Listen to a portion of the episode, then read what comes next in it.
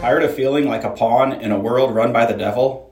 Overwhelmed by the constant barrage of negative influences from this world? We invite you to join us at the 2023 Men's Gathering, where we are excited to welcome the mad Christian himself, Reverend Jonathan Fisk. Close to 150 men will descend upon Lakeview Villages in Seymour, Indiana, the weekend after Easter, April 13th to the 16th. We hope you can join us for a relaxing weekend where our brotherhood is strengthened and new friends are made every year. Visit our website at mensgathering.us for more information and to register. Find us on Facebook for additional info leading up to the event. We are expecting a full crowd this year, so make sure to register early to reserve your spot. We hope you'll join us as we learn how to stop the white noise at the 2023 Men's Gathering, a proud supporter of A Brief History of Power. This is the new series, right? Uh, and on American yes, historic. Uh, why don't you say it again? It's not myth. A theological but, history of America. Yeah, yeah, yeah. The myth of America. it is. It's the myth of America. It's real to me, man. um, so uh, you know, maybe maybe Brian let it roll and started in there. Uh, maybe not. Dr. Koontz, uh, we're going to start a new series here on America's identity and what we believe that is, what is preached that that is, versus what reality is. And then as christians yeah. the question is like, like, where do we where do we stand in this right. in this mix of things? Uh, is it really as easy as hey let's just all pledge allegiance in our day school every day and we'll get along fine for the next 300 years? Uh, or, or or is there something else going on? And, and how did we get to where we are? So you know you, you threw me an article from politico on uh, ottawa county michigan and right. there is a place where a actual grassroots local Christian localists, right? They're not Christian nationalists; they're actually Christian localists. Have they? Uh, they, they, might be listeners. Yeah. Uh, oh, that'd be interesting. Um, they've come together and and uh, gained a coup legally. Uh, vote ballot harvested. I don't know what they did. They were elected uh, they were elected to this board, uh, county board, yeah. and they are following through on a pact to protect civil liberties. Uh, all the ones that our listener base would be like, these are important, right? Um, they're right. they're going to try to do that as a local government. And right. Uh, the article um, kind of uh, is goes into some depth about uh, everything that's going on around that. Mm-hmm. You might imagine that not everyone thinks that this far right thing is such a good thing. so but we're going to use this to, again, talk about the American myth here a little bit. Uh, Dr. Koontz, take it away. Because, and we'll, we'll link the article in the show notes. If you read the article, you're going to find a mixture of something that we're going to look at as a theme really throughout today's episode, which is that this is both accurate and wildly wrong, precisely because it doesn't grasp the way that Americans, especially American Protestants practice their religion or exist with their religion in relationship to other realms of life like public school or county boards or the United States of America in general. And it's not that that is some kind of unchanging entity throughout history. We're going to track how that's changed, especially among America's sort of founding religious populations, which are you know Protestants that are generally neither Lutheran nor Anabaptist, even though Lutherans and Anabaptists were here at the start, they just don't matter as much as these other sort of Anglo descended groups. That combination of some accuracy along with wild misunderstanding is precisely what gets exploited both in the article, which is obviously written by a leftist, it's Politico, but also gets exploited when it's reported to our own people. And the role of an article like this, which, if you read it, is about successful electoral success in a Republican county to make it more conservative or, you know, to guard against mask mandates next time, or uh, there are various goals that you can see that they've they have and and things that they've already achieved. The goal of this article is basically to discourage you from having opinions or actions with anything like the consequence that taking over a county government would have. If you remember, for example, during COVID, one of the things that we stressed was that American law enforcement has all of these different levels. And for people who don't want to be dictated to, for example, by the largest city in their state or you know, the largest town in their county or whatever the case may be, you have different levels. You have municipal police forces, you have sheriff's offices at county levels, different things that are that are actually really helpful. That that variety in levels and forms of government is actually baked into our political system as a hedge against totalitarianism. What you see as you read this article, so I would encourage you just to kind of stop the podcast and go read and then come back. It won't take you that long. The pictures are interesting. This is Western Michigan, maybe a little bit northwest of Grand Rapids or west of Grand Rapids, just just slightly. Once you read that, you're going to see that what I think and, and what I want to talk about, certainly as as a matter of misunderstanding, but also as a matter of some accuracy, depending on how you define it, is the the major boogeyman in the article as has been the case in lots of leftist publications for roughly the past two years, because they can't quite blame it on QAnon anymore, is what I think is largely a stalking horse of Christian nationalism. And what I mean by that, and I'll explain the way in which I guess that could be used accurately historically and today for many American Christians.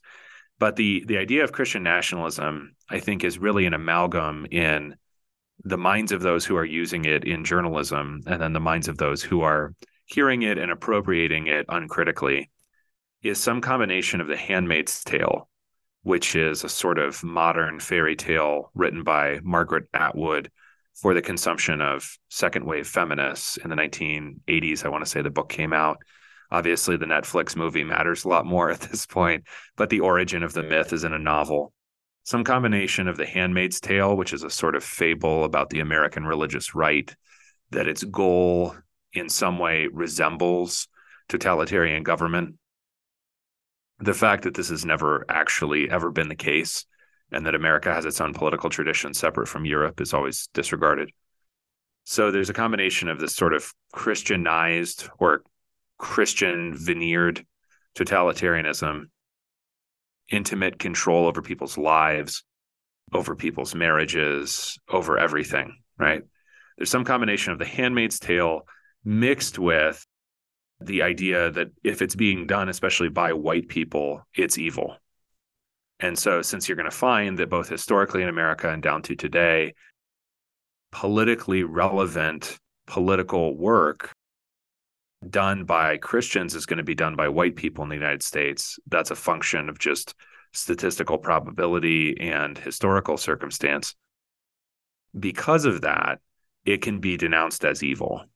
So if you look at the the article, you're going to get just pictures of white people both for and against what's going on and they largely seem to have interviewed and maybe those were the only interviews they could get opponents of this trend but that's that's kind of what's understood i think is some combination of evil whites with totalitarianism that is christian. And that's that's what is meant by christian nationalism. And that's that's what that's its existence as a kind of a ghost or a terrifying cryptid. That's the point of the phrase. You'll notice that the phrase comes up over and over and over again but only in the past couple of years the sense in which it's accurate is that you have Americans who are would be called conventionally patriotic who are also very Christian.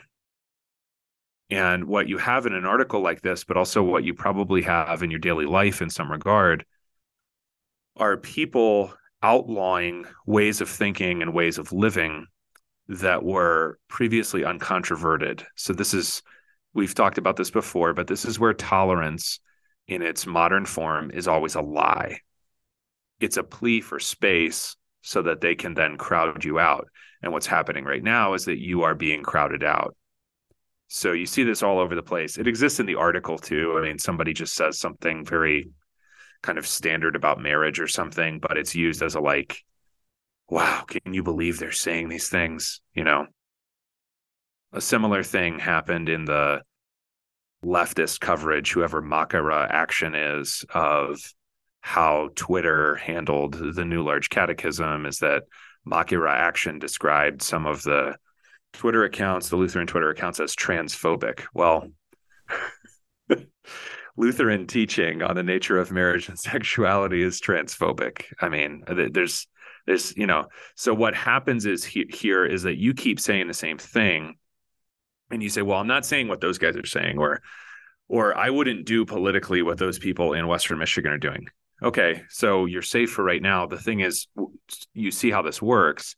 They're going to take things that you actually agree with, and that will generally become unthinkable that will generally that will by and by become what is quoted as can you even believe that they're saying things like this in public so that's kind of the role here is that articles like this mark off territory where you're not allowed to go. And so the territory here where you're not allowed to go is going to involve things like quote taking over school boards as as if winning an election is somehow nefarious necessarily right?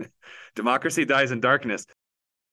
But but it's it's trying to set uh, here here are the limits for good conservative people. That's why they you'll you'll notice the noun these days is pretty much always if they don't like it, it's called far right right. And that that means that you don't go over there and and you're nice. And so you would never go over there. And if you don't go over there then you won't be bad like they are. I th- to me articles like this are are very very well constructed in the sense that they understand that some of the let's say emotional or psychological insights that people like Jonathan Haidt have called attention to as well as others in doing particularly what you might call like political psychology that conservatives tend to be people who are more conformist and probably more upstanding on a day-to-day basis in their personal actions and lives than left wing people. And the hack there is that, therefore, you don't tell them that something is going to liberate somebody. You tell them instead that this is what good people do. You don't tell them that this is going to open up new spaces because they're not really interested in new spaces. You tell them that respectable people don't do things like take over a school board. And you don't have to do that explicitly. You just do it via a combination of telling adjectives and kind of scary lighting when you're taking pictures of you know the fun the in this article there's an apple grower who stands up and says that he's glad that we're returning to our constitutional past i mean that that just on its own terms that quote has nothing to do with christianity but he's cited as an example of a far right Christian nationalist. So it's it's lying, but it's a very sophisticated form of lying, and it's a very psychologically perceptive kind of lying, because what it's doing is it's making sure that you don't take action like these people did of any kind, but also that even before taking any kind of action, you don't think off limits thoughts. And this article is just kind of painting the lines on the road so that you know very clearly what your lane is and don't go in the far right lane. There is so much there, and I'm I'm caught I'm caught finishing up the thought. Yeah, no worries. Where do you want to go with this? I mean, I I, I could like riff on that, right? You want? To, I'll go 15 minutes, right? I got I got enough here. I could riff, but but you know the listener um, is digging in, not just for yeah. me to repeat what you say. Sure. But we're starting here to go somewhere, right? So yeah. so lay some of that track too for yeah, me. Yeah. So I would say like the there's the contemporary political moves that we just called attention to that are that are very important to understand when they're being made so that you don't start dancing a dance you don't actually want to want to wind up dancing because there's no way to there's no way to win in that dance so let let's say for example because i know some of the listener base, they're going to read this article. They're going to be they're they're not going to have much sympathy with the people in the article who are being chronicled as nefarious, totalitarian, whatever. Because these people are not of their tradition or or denomination of Christianity, their confession. Okay. Yeah, we do so the way that, kind of thing, right? Yeah, they're di- they're different. They're different, but they're different in their low status. That's important to realize is that what is going to be what are going to be pretty normal in the whole historic scheme of things pretty normal affirmations for christians in america to make which is for instance that we are built on faith in God. This is so normal so recently that in God we trust got put on the money in the 50s. I mean, a lot of things that are now distinctive of like a conservative state, like uh, you can get an in God we trust license plate from, you know, the following states, but California and New York are not going to sell you an in God we trust license plate. These things that were distinctive of American, you know, certain now distinctive of certain conservative states, which could be called Christo-fascist, maybe, if you wanted to, from your, you know, office in San Francisco that was just that was just totally normal. Now the nature of those things the definition of those things is something that we're going to work on throughout the series that you're going to notice over time and certainly by the 1950s that that definition of god becomes vaguer and vaguer so who is god well god now after the second world war is judeo hyphen christian an adjective you're actually going to find in this article in yeah, the mouth of one bit. of the mm-hmm. And so that Judeo hyphen Christian thing, that's that's new. So the God the God is getting vaguer in public. I don't actually think that like some sort of conservative Baptist, which is one of the settings for the the meetings that got this group Ottawa Impact organized that now have such sway in Ottawa County. The conservative Baptists don't don't believe in a God other than the Trinity. But this is the way that they have learned that they that they talk or that you should talk when you talk in public about God in America. So there's something that is off-putting. I know to Missouri Synod Lutherans about this, and I don't I don't just mean for theological reasons. I mean like these people are not us, so they're bad. So there's there's that, and I the reason I think that's that's unproductive is because we're not anything like a majority. And even if we were, so let's say we were America's largest Christian denomination, which is the Roman Catholic Church, even if we were, we still couldn't achieve much alone. Because even though it's America's largest Christian denomination, it does not possess control over any kind of Christian vote in any sense, certainly not now. So the idea that looking down on people is going to get anything accomplished that would be fruitful or productive for anybody's kind of church, I think is a is a bad idea. They're also low status because they're evangelicals. And even though evangelicals are actually likelier to possess a college degree at this point in American history than many people, okay, so your average megachurch attendee is probably better educated than the po- surrounding population, like the general population of his area even though that's now the case, they're still low status in a way that low church Protestants pretty much always have been in most of America.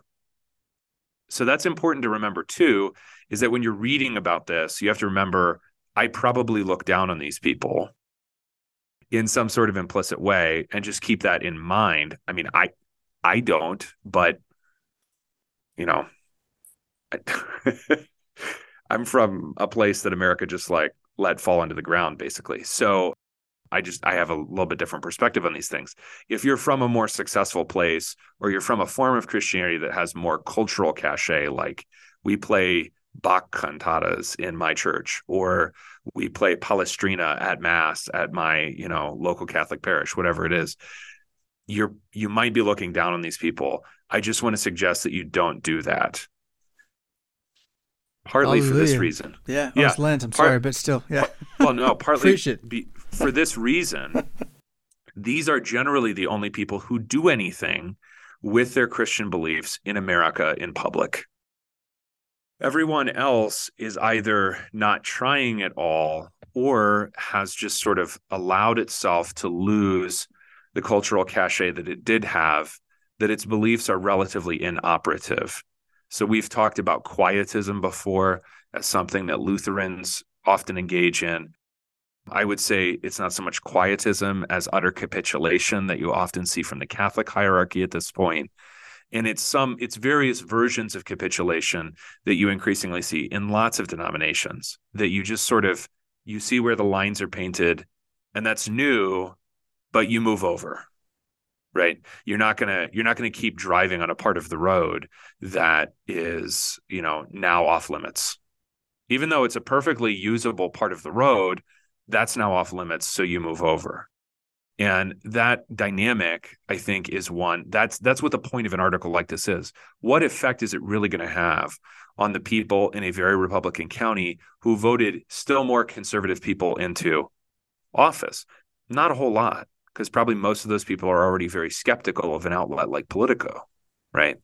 But the point is really to kind of control your thinking and through controlling your thinking, control your actions. So we want to explain a little bit more throughout the series about where these people came from and why they are this way and why they express themselves in these ways and eventually where the adjective judeo-christian came from so that we can understand how not really to be so decisively affected by what we think other people might think if we did something that could be in any way difficult controversial or indicative of resistance I think a big part of our goals, you and me specifically, uh, are to for our own persons to have our beliefs be in operation in our lives, and yeah. uh, we we we give a lot of heart to that, right? And right. both of us uh, coming in through and being a part of the the tradition that is the Lutheran Church Missouri Synod, perhaps. Uh, can both feel a bitter pill in just asking that question. You know, what what would we be if our beliefs were in operation? Uh, what would we be if if we actually were what we believe we are, acted that way? And I don't mean in some sort of like pietistic, I reached 100% sanctification yesterday kind of way, right? Uh, I mean, yeah. if we if we stood on the theology as if it were true, if we applied the doctrine of election to missiology rather than just doing it like Arminians all the time, well, what would happen? You know, who would we be? And that we can take this kind of across the board and see how, uh, quite the other way, so much of what we would hope in as our institutions inherited from the fathers that would be kind of bastions of, of reality, even those places university systems, right? Catechism documents, right? Uh, they're they're infiltrated by by the arms of the beast here, right?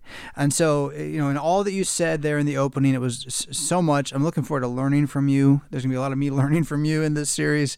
Uh, the the idea that uh, we've come to a place where, for many Christians, including especially for our heart's sake, the Lutheran Church Missouri Synod, but but many Christians are effectively as a mass, as a group, as a body, uh, living mm-hmm. with beliefs that are inoperative in the world. You might practice it at home by yourself, right? But together you're not doing nothing.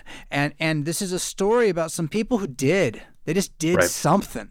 Right. And so, you know, I'm right there with you. Like before we were like, well, they're kind of blue collar about it. Like, like, so what? Right. right. Um, I, am not saying Jesus blessed them from heaven and that they are eternally gratified to the seventh level or whatever. I, I'm saying again, um, before you, uh, well, I think uh, Teddy Roosevelt, right? Get in the re- get in the arena, um, you know, but before you start pelting the guy who's there, they're in the arena. This is it, right? Right, right. there. Yeah, and the use of labels is very interesting in the article because something you'll notice is that Christian nationalism and later on from a lady who says that she used to vote for traditionalist Republicans, which probably like given rhino. The, yeah, well, probably yeah, right. Probably given the Michigan context, that's probably somebody who is more of a a Gerald Ford from Michigan, and there's actually a former Gerald Ford advisor interviewed later on. Is you'll you'll notice that the the role there is that they they have this vocabulary because they can use these this vocabulary as a set of tools that will actually get something done. So this might seem like a little bit of a tangent, but this is a this is such a political constant. It might be helpful to point out that before Richard Nixon was taken down, his vice president Spiro Agnew was taken down and reckoned as as dirty for certain, you know, complicated political matters that occur at basically every level of government in his home. I believe he was he was Baltimore County Commissioner in Maryland before he was governor of Maryland, and those those things he's taken down basically to replace him with Gerald Ford, so that when Nixon is then taken down, Ford is right there ready to go, being what this lady in in this article from 2023 would call a quote traditionalist Republican. She's now voting Democrat. The issue here is that those things that are tools for people who might not agree with you that marriage is only between a man and a woman. I mean, and this is where I mean I think it's really important for the audience to understand, especially with the the controversy over the large catechism on Twitter, people discovered a lot of ideas floating around on the internet they didn't even know existed especially in church. That's that's important. Okay. I think that's like a red pill moment, right? Yeah, and but what I what I mean here is the role here is once those lines are painted by this person that can use a word like Christian nationalist as a tool. Uh. You it, you might still disagree with that person on Twitter about that thing, and that's totally fine. That's totally up to you and up to him. But once that line is painted, now you are in hock to the person who's allowed to use these things as weapons, who's somewhere to the left of you, right? Who isn't even in a like just in a purely political context, who isn't even a Republican anymore. But now she still gets to tell you what Republicans should be doing. And that today's GOP is just completely insane, which that last point is all over every NPR station currently for like the past year coverage of the current Republican Party as if it is mentally ill, right? So the the point here is not so much that you have to agree with everything you've ever seen on the internet or heard that somebody thought. That really doesn't matter. And politically, it's fairly useless to think that politics is a realm of pure wars of ideas. it almost never is. It's it's politics is downstream of culture. Yes, true. Politics is also downstream generally of thought. I think a lot of people think that local, national, church politics, whatever kind of politics, is somehow like a realm for the debate of ideas and the interplay of ideas. It's not.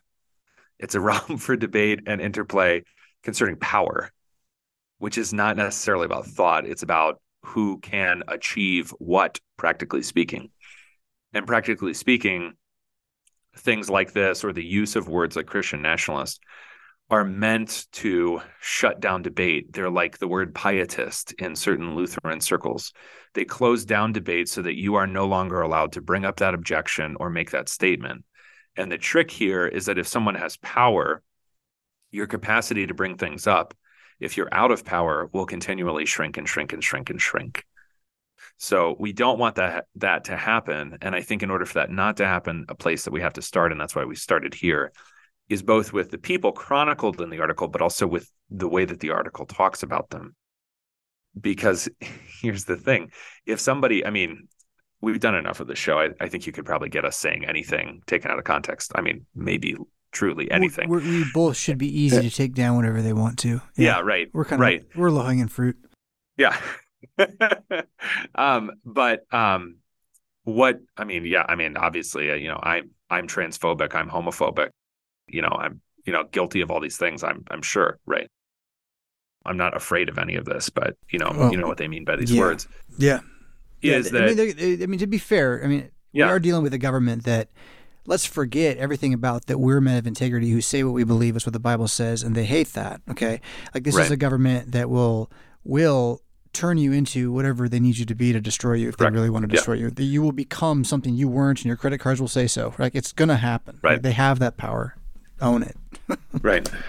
And so so what what's happening here is that we are leading off this series by basically showing the consequences of our replicating the misunderstandings of people who truly are our enemies. So if some if some evangelical wants to save the public schools, I don't want to save the public schools. Classic Missouri Synod Lutheran, I don't want to save the public schools. okay. I, I care about Lutheran education. I care about education that uses the word of God. I don't need to save the public schools.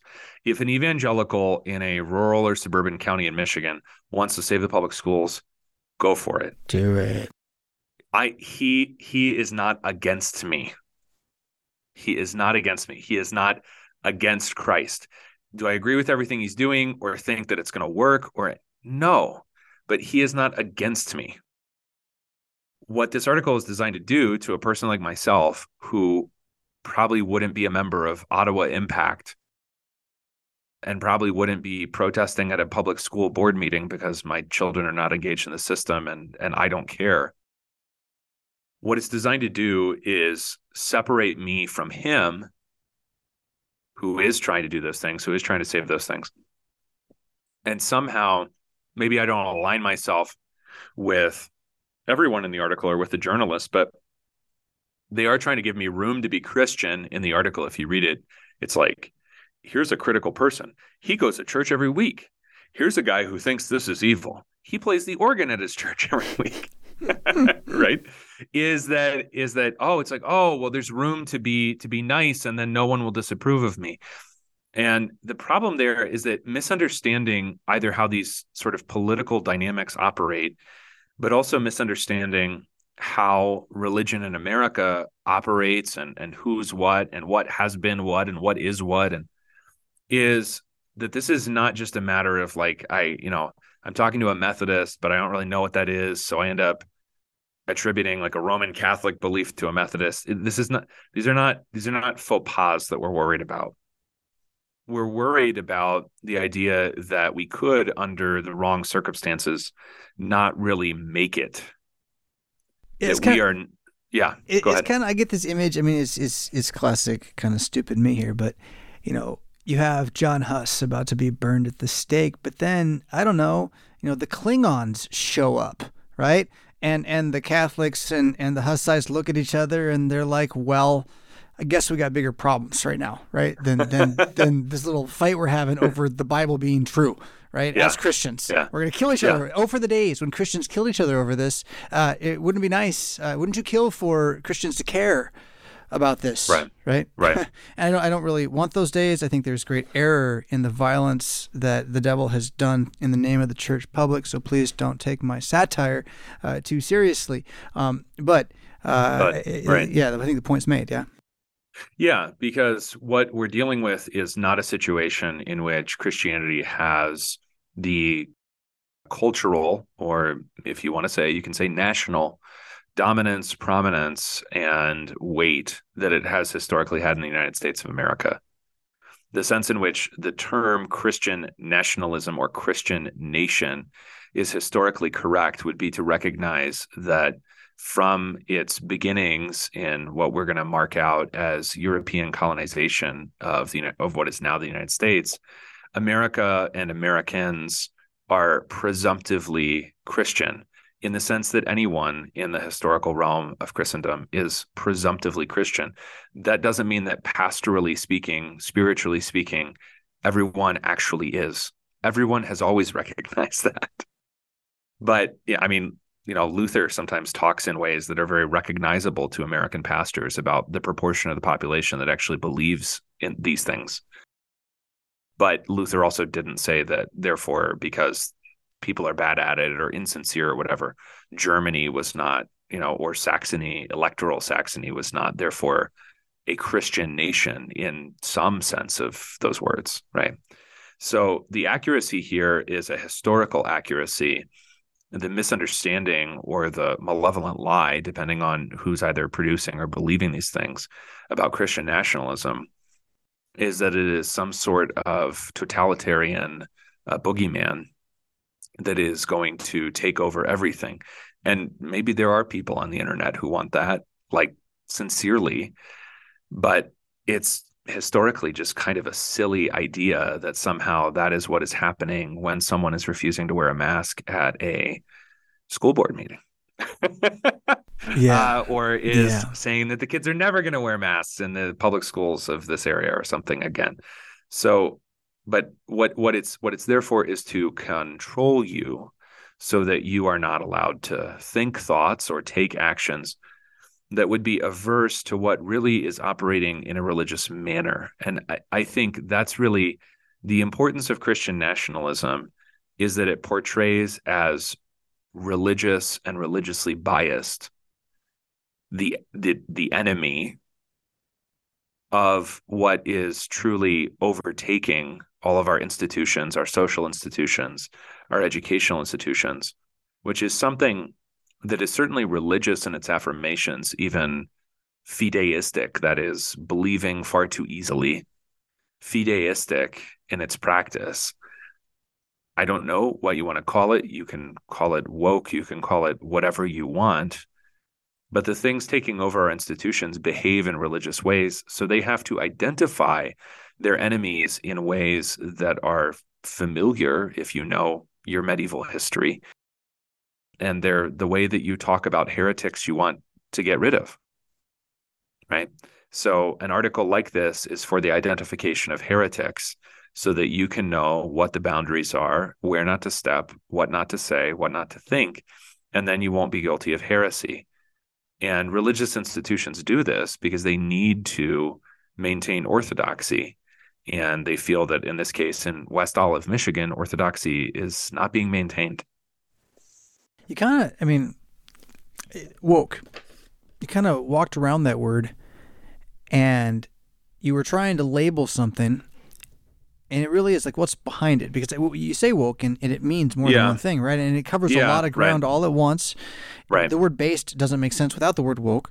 Uh, so woke woke is this like kind of key category of thought and yet what on what on earth yeah. right? I, I think it's i mean I'm I'm not being purposely vague. I'm being vague because I don't have a single word for the let's say I don't I don't have a single ideological term for the haters of God and of his works. Nor do they have a single ideological term. Your best your best version of it was what was called communism or Marxism. And that's why it was so fervently denounced, even by usually somewhat quietistic groups like the Roman Catholic Church in America and the Lutheran Church Missouri Synod as such it doesn't call itself that anymore. We could call it that now. Sometimes it will openly do that and fly the red flag, but that usually still only happens in very ironically blue jurisdictions in America, like Chicago or Seattle or Brooklyn. So it's difficult to find a single word for it. And even communists are not exhaustively those who have been in open revolt against God and against the generally Christian public order of the West, especially since the 18th century. So there's no single word that captures those things. Woke would give to that a certain dynamic of racial anger, right? So that so that whites are congenitally evil or of sexual resentment that men are congenitally evil. So then you have the intersectional demon of the straight white Christian male. But I'm I, I wasn't being purposefully vague if I was being vague because there just isn't a single word for this or for how long it has been openly going on. Right. Yeah. Well, um, that's, and my question yeah. wasn't really trying to, to innuendo that at all. Uh, more just seeing that this is a, it's a profound term yeah. pretty new ground to like knock off Marxism. you know, just kind of move that one out of the conversation, right? And, and now it's yeah. woke. Um, and, and, and what is this this beast, this thing? Is, is it uh, rightly called Antichrist? Uh, you know, I, I I really think that's a question worth asking, and the Reformation, you know, needs to be able to ask that kind of question.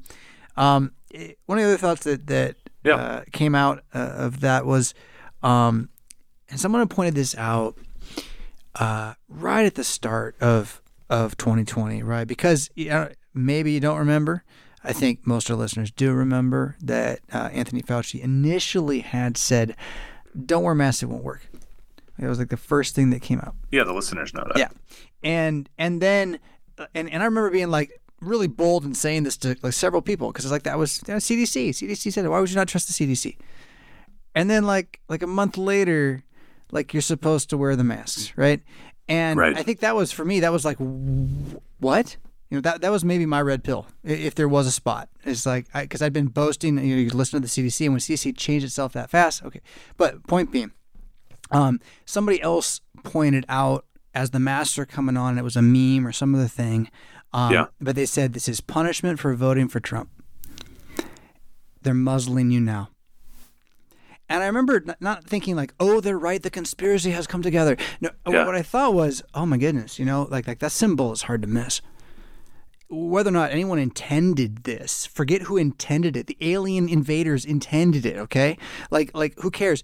All of us wearing those masks as we did was just symbolic of what they were actually doing, which is further silencing us. So now the mask is off, but we're further marginalized as a culture. Christians are further, further yeah. marginalized as a culture now. We've been masked right? And and wherever we were able to say no, we won't go, right? Here's a little county is going to say we won't go, right? Now we're going to marginalize you in the eyes of even those who are ought to be for you. Right. right. As much as we right. can, as much as they'll trust right. Politico, right? And certainly you're going to hear about it at the dinner table somebody somewhere with someone who you love who's going to bring it as a talking point, right? And you got to sit there and try to like play the good guy and like, oh, well, we wouldn't do that. You know, we we have we believe these ideas, but we wouldn't like take over a local board. You know, take over, uh, get elected. I love that point you made earlier. right. Golly, how dare you run for office? Right. What yeah. a wicked man. Must be.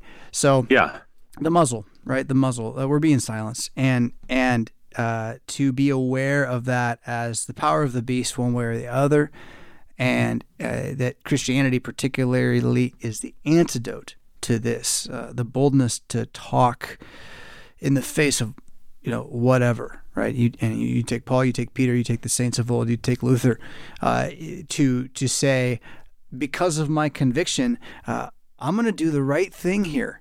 Yeah. And that involves not only saying what the Bible actually says, it does involve living the way the Bible says, that is in an upright manner before my neighbor, for the sake of my neighbor. He dwells with me for safety. And so, for goodness sakes, I mean, this is like what we've been asking people to do, Adam. This is what we're begging people to do. Yeah. Are, are you telling me you actually are seeing like like Missouri Synod Lutherans complain about this yet, or you just think they will? I I recognize in us a a severe a, a severe prejudice, you might say, that is literally a prejudgment or a, or a bias in the simple sense of that word, like this is just the way that the water likes to run down this hill, toward desire for conformity. And that is not manifested in every religious tradition in America. It's not manifested by everybody. And it's not necessarily bad.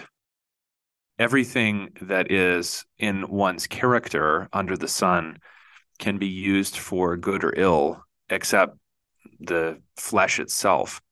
So if you are mercurial, that could be good in a situation in which you need to react and change quickly if you are phlegmatic, you know, you don't react very much to anything, that could be wonderful under certain circumstances.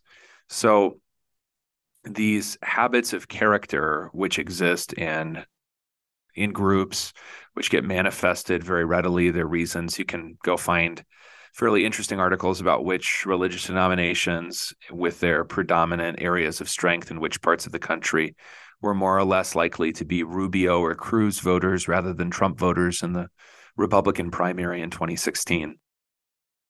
There's a there's a really interesting little map about on a scale from very blue to very red of who prefers Ben Shapiro or who prefers Tucker Carlson. And the Lutheran Heartland prefers Ben Shapiro. Oh wow.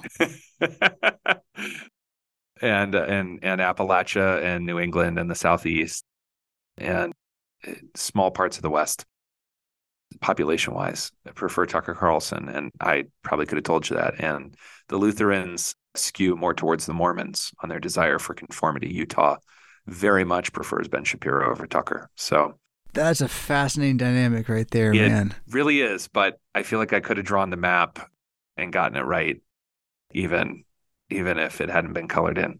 I just feel so so like vindicated in my black sheepness as a Missouri Synod Lutheran. It's like, no, no, really, Shapiro, really? No, Tucker, got it. He's pulling his hair out. People, come on, it's just better TV. It's just better TV. um, so yeah, so. Because because our group just is the way it is and that's fine and it's not the way i am and and that's fine too because of that i know is that we are very susceptible to people telling us how to think because we want to know what is happening so that we are not doing something extremely strange and untoward and unacceptable. That that's yeah, simply the yeah, bi- yeah. That's I wanna, the group's bias. I want to ask a narrow question about that. Okay. I mean, and Yeah. because we've we've pushed on this a little in terms of people groups having dynamics, and it's Yeah. you know the, the the specter of race. Let's just ignore that argument for a moment, and I want to ask.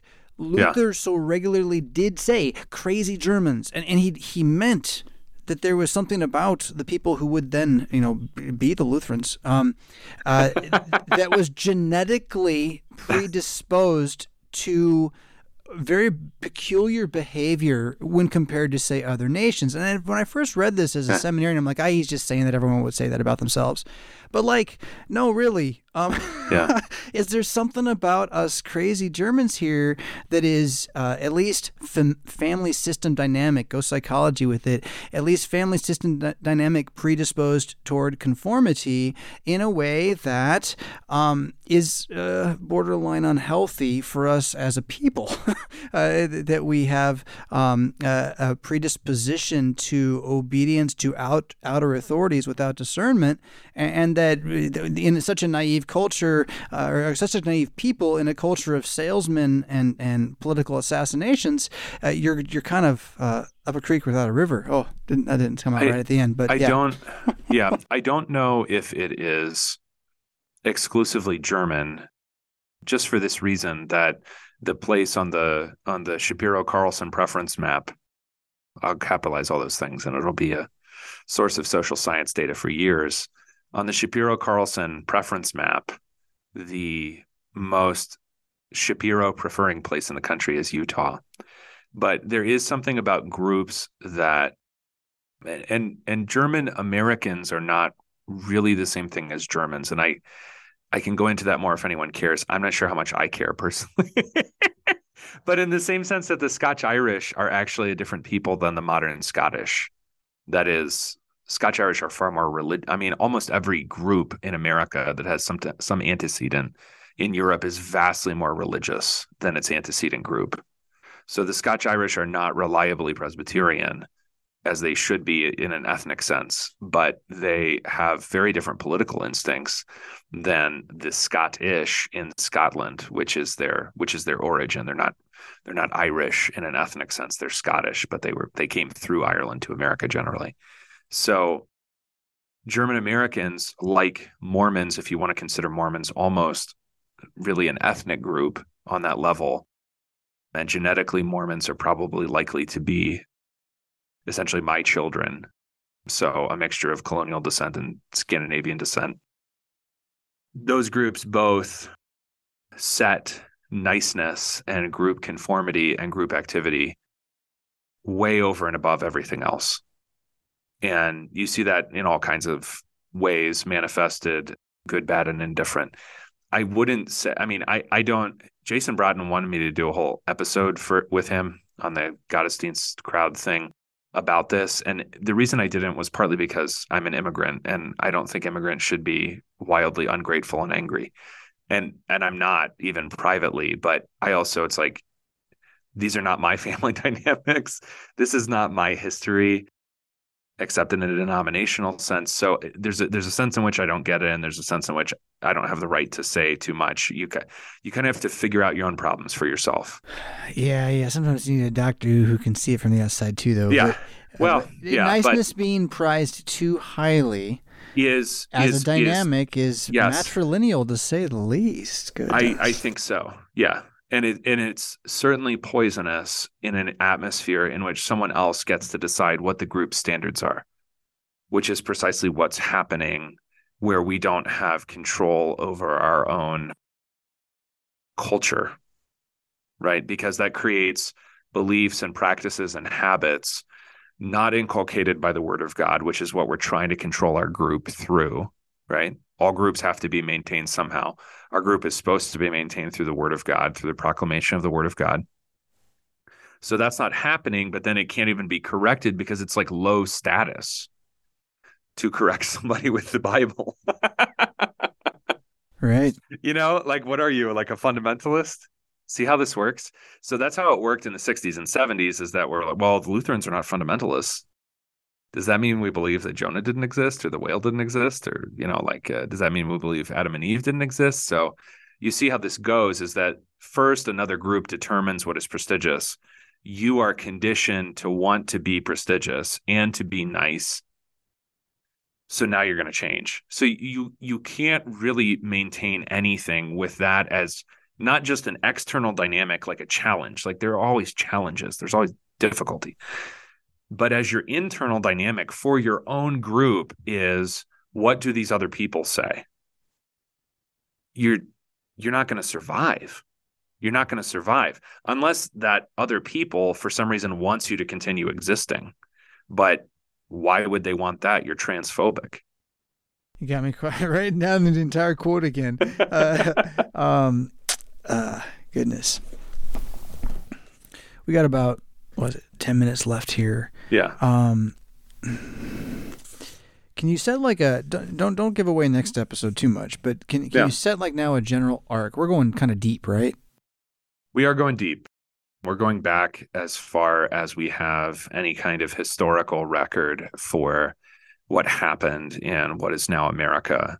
And the reason we're doing that is kind of twofold. And I will expand on both of these at the beginning of next week's episode.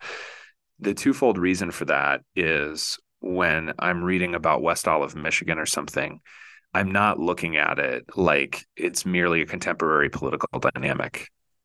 I'm looking at it as, for example, somebody is saying something that not only was extremely normal to say in 1890 or 1720 it was extremely normal to say in 2004 and now they're not allowed to because what generally goes on is that your past particularly a past that gives evidence of the predominance and normalcy of christianity in american life also in public life is erased.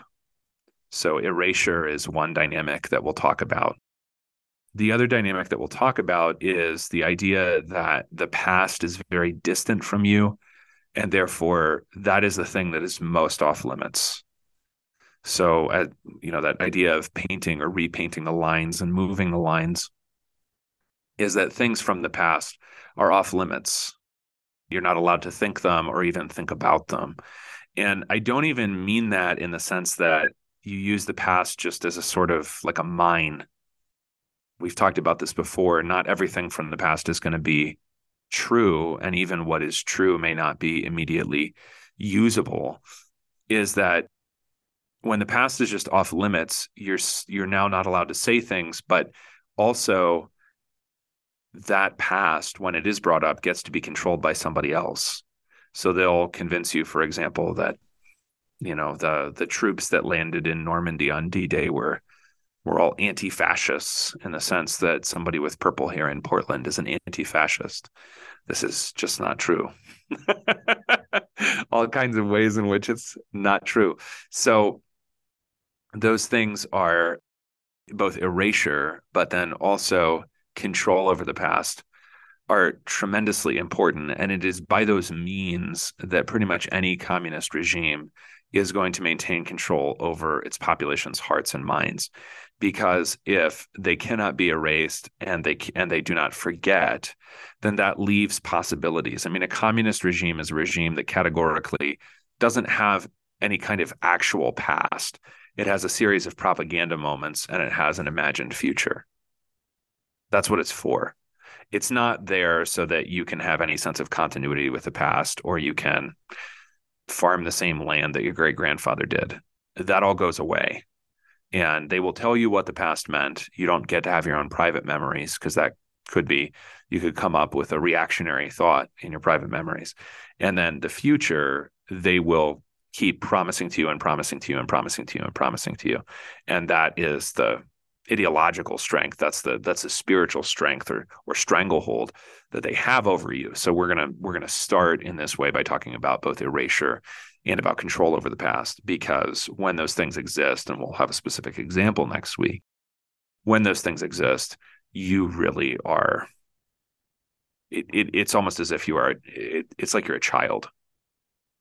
So you can't really gain in wisdom because you remain like a child. You're you can't remember anything that happened more than two weeks ago and you don't know what it meant even if you can remember what happened that's a scary scary thought and it's one that you know where's the line uh, how many people out there uh, do remember uh, a couple weeks ago I think most of us are trying to tie together some semblance of a of a post '90s American life. We still got kids. We're feeding them. You're maybe involved in this, that, or the other hobby, but you know, as as the wheel turns and uh, the screws are getting tight uh, out yeah. there in the culture, um, you know, are are are you ready for it? Do you see it? Uh, where are your prayers? Where are your prayers? Yeah. Um, and uh, can can we admit at some point here that maybe even uh, communism itself as a word, Marxism itself as a word, are, are a little too much of a specter, a secular promise, you know, uh, a disguise behind which there lurks something uh, far more far more diabolical. I mean, I think most people who have survived gulags are quick to point out it is diabolical, um, but it's all again cloaked in the specter of secularism, secular talk. Oh, it's not about God, it's not about demons. Um, but but the beast and his marriage between church and state, by which uh, he falsely prophesies and attacks the church, well, hey, look, um, you know, he's got a woke head, it would seem, or something like that, right? and yeah, and, I go, yeah. go. I, I think, yeah, I think that's a great point because when I say communism, I think of the Soviet Union or East Germany or something. And maybe that's just my failing, but that's why it's hard to find a word other than antichrist for yeah. what it is that assaults because i mean we're not we're finally not talking about school board elections when we're saying like your child used to have the genitalia that god gave him and it was taken away because you guys got divorced and he got put in this school and he had this teacher for homeroom and now suddenly allegedly you have a daughter yeah that's yeah. not that that that's not that's not like a dynamic solved by figuring out what's going on at the democratic national committee these are these are spiritual evils that we face in a way that is practically but not actually as we will to some degree talk about next week practically but not actually unprecedented. So there is a certain darkness we are confronting for which it is hard to find any word other than antichrist. And in this then i mean hats off to the the people of ottawa county who are ahead of the game at least in saying, you know, hell no, we won't go right. to Antichrist. And I know you listen to this show because you like to think, you like to be, you are one of those who's not going to just sit on your duff and do nothing. Uh, so, so get out of here. You're listening to a Brief History of Power. You know where to find us, or you wouldn't be here. The Hebron Collegium is a gap year Bible school for men in Rockford, Illinois. Semi monastic boot camp for Christian living. Cowards and slackers need not apply. HebronCollegium.com. What do you think of when you hear the word college? Expensive? Liberal? Woke? Imagine a college that is affordable, a college that is unapologetically conservative and Lutheran, a college that won't take a dime of federal funding, a college that teaches the best of our Western heritage, a college where students grow in the Christian faith instead of leaving it behind. This is Luther Classical College, a college by Lutherans and for Lutherans. Visit our website, lutherclassical.org, subscribe, become a patron, and join the thousands who are making Luther Classical College a reality. At 7,123 feet, you can find mountains soaring above you and rivers running swiftly in the valley below you. Natural beauty of every kind. But our God is richer in his gifts than this. At 7,123 feet in Pagosa Springs, Colorado, you can also find God's Word preached purely and His sacraments given out for your salvation at Our Savior Lutheran Church and School. Located off US 160 just west of downtown Pagosa, our Savior offers your children a wonderful place to learn of Christ and His wisdom week in and week out, and offers you the medicine of immortality Sunday in and Sunday out. Our Savior Lutheran School provides a Christ focused classical education that enriches the child's soul with the best that has been thought and said to the glory of God. Whether you visit while vacationing or hunting in the beauty of the area, or whether you would like to join a group of faithful Lutheran Christians, our Savior Pagosa Springs has what you're looking for. Divine service with Holy Communion is each Sunday at 9 a.m., and Bible class follows at 10:30.